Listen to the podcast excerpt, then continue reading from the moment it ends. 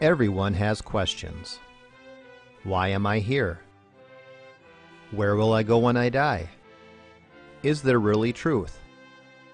But not everyone has biblical answers. Welcome to the Pastor Study, a ministry of pastorstudy.org. Join us now as we study the Bible to draw closer to our Lord and Savior Jesus Christ. Here is Pastor Tom Brock.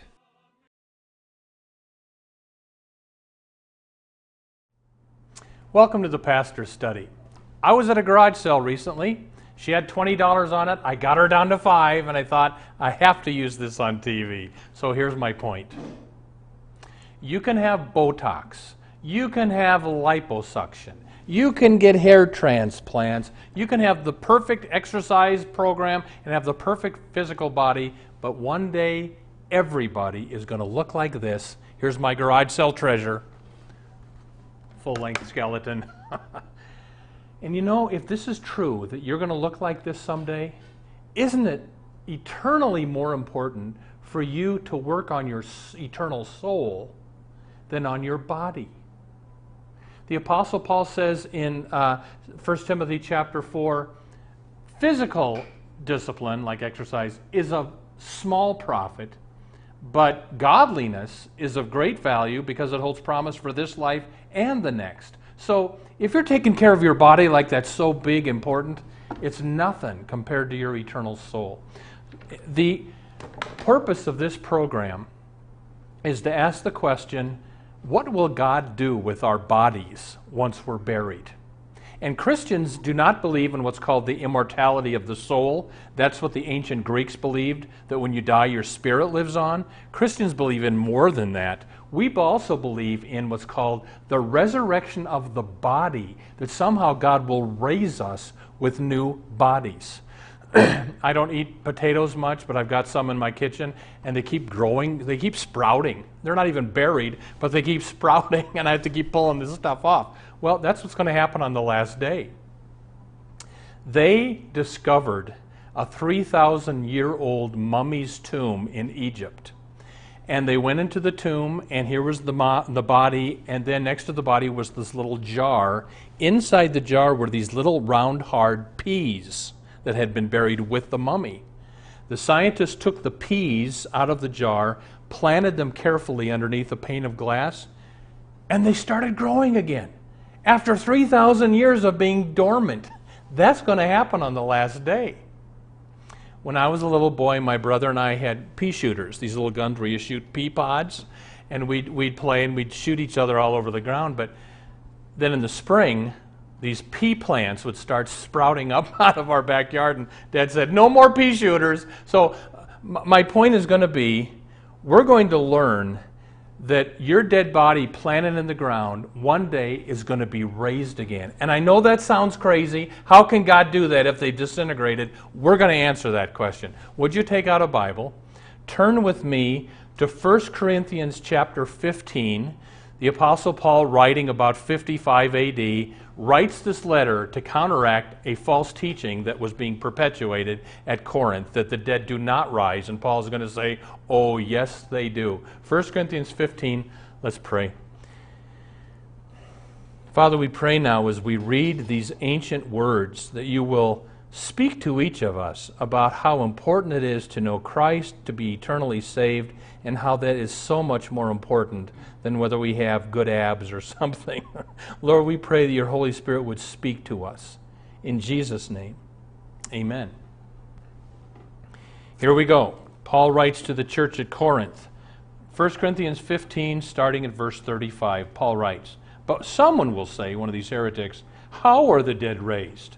And with what kind of body do they come? Paul answers, You fool. Here's the first lesson people who deny the resurrection are fools. Now, do you have a problem with Paul calling these people fools? I mean, remember what Jesus said in Matthew chapter 5? You can go to hell for calling somebody a fool. And, and I have a certain relative who now and then calls people fools, and I'll say to him, Don't do that. You can go to hell for that. I never use the word fool for people. I don't like the word idiots, even. But here, Paul calls some of these Corinthians fools. Jesus called the Pharisees fools. Um, in uh, Galatians 3, Paul called the Galatians fools. And in James chapter 2, James calls these rich, uh, un, uh, unbelieving type people fools. So here, here's the point I'd rarely use the word, but there is a time and place on a rare occasion to use the word fool, and here's one of them. If you say God cannot raise someone from the dead, you're a fool. You don't know the power of God. And tragically, we have seminary professors, not all, but there are some seminary professors in some of our liberal Protestant seminaries who do not believe Jesus literally, physically rose from the dead. Paul the Apostle would say, You're a fool. I mean, I remember years ago when I was still in the liberal branch of Lutheranism, the ELCA Lutheran Church, our liberal bishop brought in Marcus Borg for our pastors' conference. Marcus Borg is dead now, but he was a, an Episcopal scholar who did not believe Jesus physically rose from the dead. I wrote the bishop, What, what are you doing? Do we want to promote error in the Lutheran Church? But he had no, the bishop had no problem bringing him in. Well, if you deny the resurrection of Christ or your own resurrection, Paul says you're a fool. There's a story that many years ago, an atheist lecturer was speaking to a large group in Scotland, and he was doing a wonderful job tearing apart the Christian faith. At the end of his presentation, any questions tonight? An old peasant woman put up her hand. Well, sir, you are so much more knowledgeable than I am. But can I just ask one question? I have believed in Jesus Christ my whole life. I take great comfort in the resurrection that one day I'll be raised and see my loved ones and and and if I discover after I die there is no God, there is no Jesus, there's no eternal life, what will I have lost by believing in him in this lifetime? He said, Well, madam, I don't suppose you'll have lost anything. And she said, Well, thank you. One, one more question.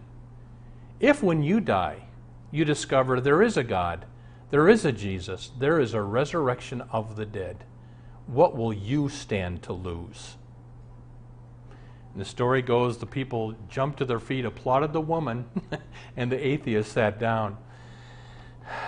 If you deny the resurrection, you're a fool. Now, in the early 70s, I went off to college at the University of Texas. Who comes to our dorm one night but Madalyn Murray O'Hair, the famous atheist who got prayer kicked out of the public schools? I had to go and hear what she. And there were students just sitting all over the place on the floor of the cafeteria. Here comes Madalyn Murray O'Hair. My, was she vile using obscene language about the Holy Spirit. One of the students put up his hand. I, I understand you not believing in Christianity, but why do you have to use obscene language about the Holy Spirit? Her response I do that so next time you're in church and hear the words Holy Spirit, you have to remember what I said about the Holy Spirit. I mean, she was evil. And as you probably know, she was killed by her atheist business manager. Well, Madalyn Murray O'Hair believes in the resurrection now. um, verse 36 You fools, that which you sow does not come to life unless it dies. And that which you sow, you do not sow the body which is to be, but a bare grain, perhaps of wheat or of something else.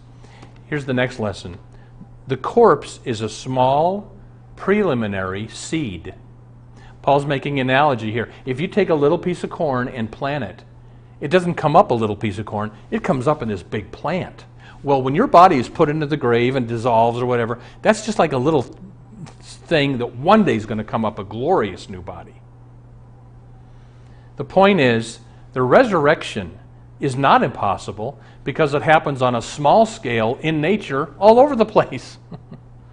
now, you, you might say, all right, but how is that going to work? If somebody's buried and's been in the ground for 4,000 years and totally disintegrated, how is God going to put them back together? Good question.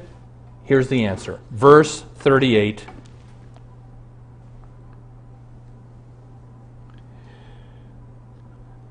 But God gives it a body just as He wished, and to each of the seeds a body of its own. Here's the next lesson God will bring about the new body. One writer said this Why would anyone who acknowledges a creator God think his restoring bodies would be any more difficult for him than making them in the first place? Uh, Paul says to King Agrippa in Acts 26, Why is it considered incredible among you if God raises the dead? I mean, if there is a God, that's no big deal for him. He made them in the first place. He can put them back together. No big deal. Benjamin Franklin wrote these words that are on the epitaph of his grave in Philadelphia. Here we go. The body of Franklin, printer, like the cover of an old book, its contents worn out and stripped of its lettering and gilding. Here lies food for worms, but the book will not be lost, for it will appear once more in a new and more elegant edition, revised and corrected by its author, capital A, author.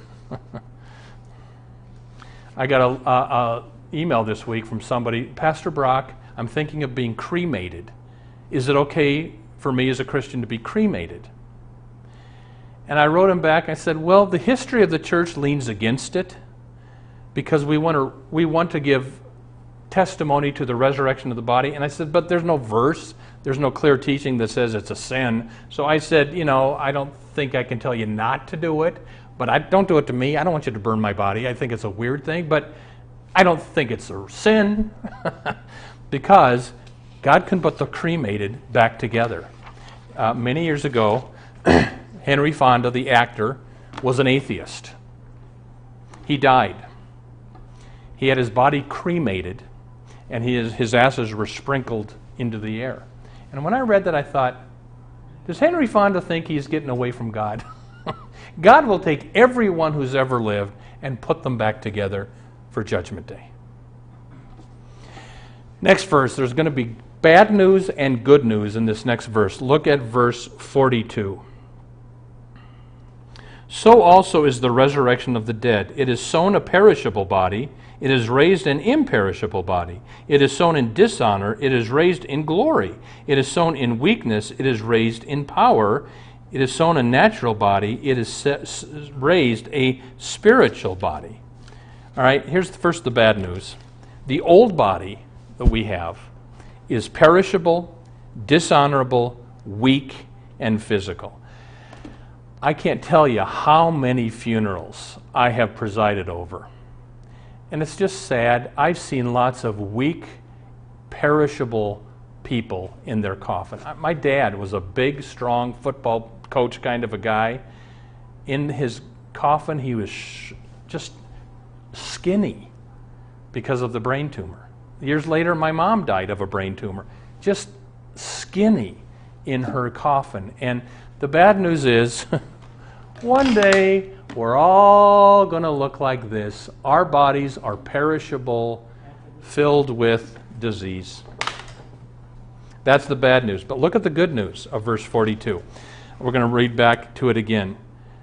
It is sown perishable, but it's raised imperishable. Sown in dishonor, but it's raised in glory. Sown in weakness, raised in power. Sown a uh, physical body, raised a spiritual body. Here's, here's the good news the new body is imperishable, glorious, powerful, and spiritual. I mean, think of Jesus' resurrected body. After he was raised from the dead, he still had the same body because it had the wounds on it, but he could do things he didn't do before zip in and out of rooms without opening the doors. So, our new body that we get on Judgment Day, it's going to be a perfect new body. No pimples, no arthritis, no cancer, no balding, no, none of the weakness that's in this human body will be in our new bodies.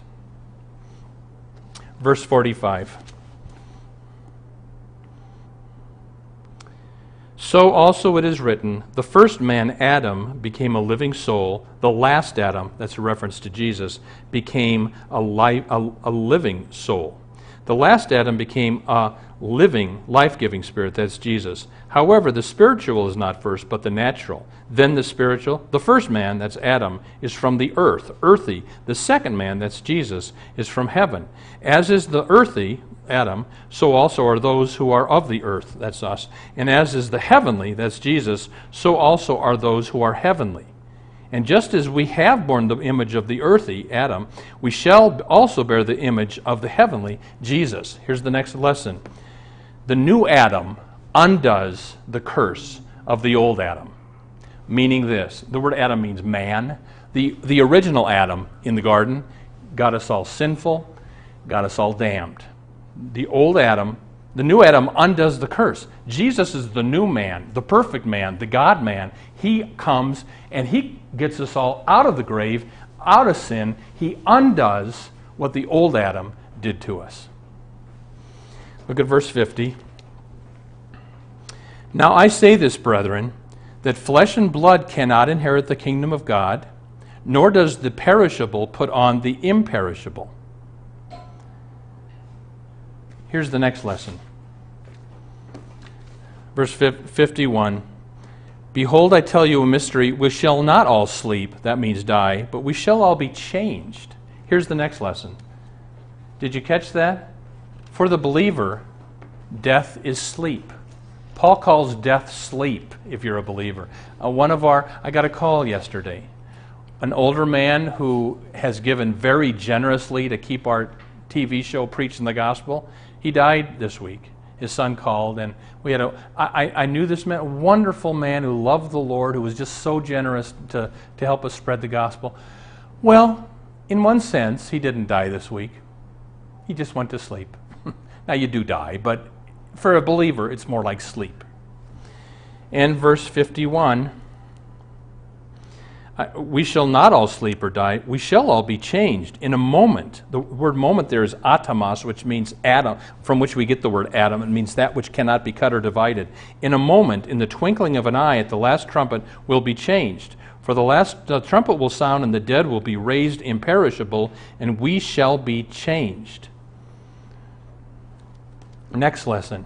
Believers alive at the second coming will not die, but be changed. In other words, when I preach at the beginning of the show that one day everybody's going to look like this, well, that's not 100% accurate because if you happen to be alive when the last trumpet sounds and Christ comes down for the second coming, you don't have to die. You're like an atom. Choo, you, you can't even, it's just going to be, you're going to go from human body like this, choo, to your new body. Everybody else has to decay, but if you're alive at the second coming, that's the way it works. And I want you now to skip down to verse 58. The question is, all right, what's the practical consequence of all this? If indeed we're going to be raised from the dead, what does that mean for my life today? Look at verse 58. Therefore, my beloved brethren, be steadfast, immovable, always abounding in the work of the Lord, knowing that your toil is not in vain in the Lord. Here's the last lesson don't quit, the reward is coming. In other words, one day you'll be raised and you'll be rewarded for what you're doing, so don't quit. I remember, you know, every every year you try to get Sunday school teachers when you're at a church and I remember sometimes I go, you know, Mrs. Ferguson, would you mind teaching Sunday school? Oh, Pastor Brock, I'm old now. Let the young people do that now. In other words, I quit. Don't quit. I remember we had a 90 year old organist by the name of Helen. And you know who preached her funeral? A 90 year old preacher by the name of Bill Berg. And I remember he got up at Helen's funeral and said, Isn't it wonderful that Helen never retired? And you know she never did because I would visit Helen at the at the nursing home and she would say, "Oh, the people so love it when I get to the piano and play the old hymns and they tell me how I brighten their day." I mean, she served the Lord right up to the end. John MacArthur wrote these words. Leisure and relaxation are two great modern idols to which many Christians seem quite willing to bow down in proper proportion, re- recreation is fine, basically, but they can easily become ends in themselves, demanding more and more attention. More than one believer has relaxed and hobbied himself completely out of the work of the Lord. So, yeah, it's fine to have hobbies and such, but your main reason here is somehow to serve the Lord. Don't. I, I, I went out to lunch two weeks ago with a sweet, dear woman uh, uh, who's 95 years old and she, she just had served the Lord in all kinds of ways. And I just took her out to say thanks. And she says, You know, I'm 95 years old. Everybody in my family's dead. I don't know why the Lord still has me here. and I said, Well, until you take your last breath, there's a reason for you to be here. So let's just close the sermon and let me ask you this question. We're going to all look like this one of these days. Are you spending much more time on your physical body or on your spiritual soul? I hope you go to church every week. I hope you read your Bible. I hope you pray. I hope you're trusting in Jesus to raise you from the dead. And I hope that you know that your faith is in Christ, your sins are forgiven, so that when that day comes, you'll be in eternity with Him. Amen. Welcome to the portion of the pastor study where we now ask Pastor Brock to share with us his knowledge of Scripture and his insights to answer questions we have regarding the Bible, our Lord, and our everyday walk with Him. Pastor Brock, you talked about rewards, but if we're saved by grace and not by our good deeds, mm-hmm. how can there really be any rewards? Well, we are saved by grace, not by anything we do. That's true. When you get into heaven, it's totally by the cross. The Bible also teaches a second thing that God will reward us. Those who, 1 Corinthians chapter 3, those who live for Christ will go into heaven with reward. Those who are Christians but did not live for Him that they should, they are saved, but Paul says as only as through fire. I mean, you get in, but barely. You go smoking in, kind of. So there, it is true that there are rewards. They're, they're rewards of grace, because anything I do for the Lord, the Holy Spirit is producing them through me. So even He gets credit for my good works but it says he's going to reward me for those. So. Okay, so the question I have for you is where are the dead Christians now? Are they in heaven mm-hmm. or are they just waiting to be raised up on Judgment Day? Mm-hmm. Um, yeah, I, would say, Jackie, that question is probably the most frequent question I've gotten as a pastor. People ask that a lot. Is grandma in heaven now? Or is she sleeping till Judgment Day to be raised from the dead? And my response, are, my response is yes, both are true. I think you're. How you're, can they both be true? Well, because the thief on the cross, Jesus said to him, Today you'll be with me in paradise. And if you remember on the Mount of Transfiguration, when Jesus was on the mountain, who appeared to him from the Old Testament? Elijah and Moses. They weren't sleeping, they were awake. So, spiritual, their spirit is, I, I believe my grandma's spirit is in heaven. But I still think she's waiting till Judgment Day because I think, the way I put it all together, she hasn't gotten her perfect new resurrection body yet. And that is what we get at the end of time, even the spirits in heaven. Okay. Can a person be a Christian and deny that Jesus rose from the dead? Um, I, I have to say no. And, and I, will tell you where I get that. Romans chapter. And uh, Jackie, again, there are professors in some of our Christian seminaries who do not believe Jesus literally rose from the dead. Why are they teaching our pastors to be? But th- the reason I don't think you can deny Christ's resurrection and be saved is Romans chapter 10. Paul says, If you confess with your lips Jesus is Lord and believe in your heart that God raised him from the dead, you will be saved. If you deny either of those, you're, you're not saved. Okay, I guess, you know, you talking about the things you said and that, I guess I have a question for you is it okay for a Christian to be cremated? Yeah, and that was the question I got recently from a viewer. Um, again, you know, when the Bible is black and white, we need to be black and white. When the Bible is unclear, we need to be unclear. It drives me nuts when people are very dogmatic about something that they don't know. It's not in the Bible, they're guessing. Well, is, is cremation okay? Again, I'll say the history of the church leans against it. I can't tell somebody you're sinning if you do it. I personally don't want it done to me. That's about the best I can tell you. Okay. Well, I think too that in this day and age, people look at saving things for their family and that and leaving yeah. something, but yeah. it's right. And you know the the reason I don't want to be cremated, it's a little bit of a testimony that we do believe in the resurrection of the body. That's that's my opinion. But I'm again, I'm not saying you can't do it, but so I mean, Jesus was God too. So mm-hmm. how was his body different from his old body? Yes. I mean, I think he, all right, remember when Jesus rose from the dead, he said, Thomas, put your finger mm-hmm. here. So his nail prints were still there after his resurrection. So there was some similarity between Jesus' old body and his resurrected body. And we do believe his old body actually got up out of that tomb and was raised, it was transformed because now he can pop in and out of rooms uh, without opening the doors. But uh, it's still connected to his original body. So does that mean our bodies will be I think it's, I, Similar? my guess is there'll be some semblance between the seed that went into the ground and the big bush that comes up out of the ground. okay? I don't know that you'll look like you did, you know what I mean? You've probably been asked this question a lot of times too, but Mm-hmm. I think it's a question that even Christians have is will we be able to recognize our loved ones in heaven? Yeah. I mean, well, I know that's grandma, there's my aunt, you know. And I think the other side of the coin is if you get up there and you do have recognition and you don't see somebody that you loved, Mm-hmm. are you going to be happy in heaven? Well, all right, the first part of it, Jesus said, You will see Abraham, Isaac, and Jacob in the kingdom of heaven. Well, if I'm going to be able to, I've never seen Isaac, Jacob, and Abraham. If I'm going to be able to say, Well, that's, there's Abraham, I think, yes, I'll be able to say, There's grandma. I think so. And, and now, the people say, But if, if my husband is not in heaven and I realize that, won't that cause me sorrow and I'll be sad in heaven? I, I don't know how, there'll be total joy in heaven. I don't know how God works that one, but there you go. Okay, one more. If a baby dies, like say at six months of age or something like that, is that going to be his age for eternity? Okay.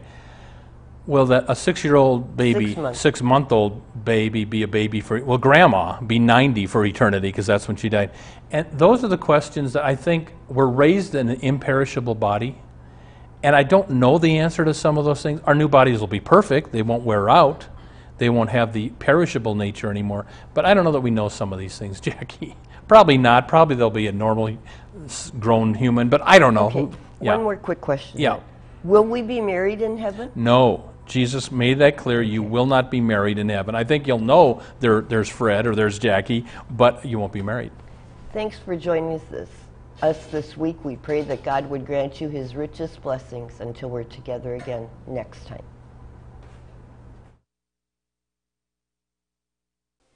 Thank you for watching the Pastor Study. You can watch more of our programs at pastorstudy.org. We are on the air preaching the gospel of Christ because of our generous support of you, our viewers. Would you consider supporting our ministry?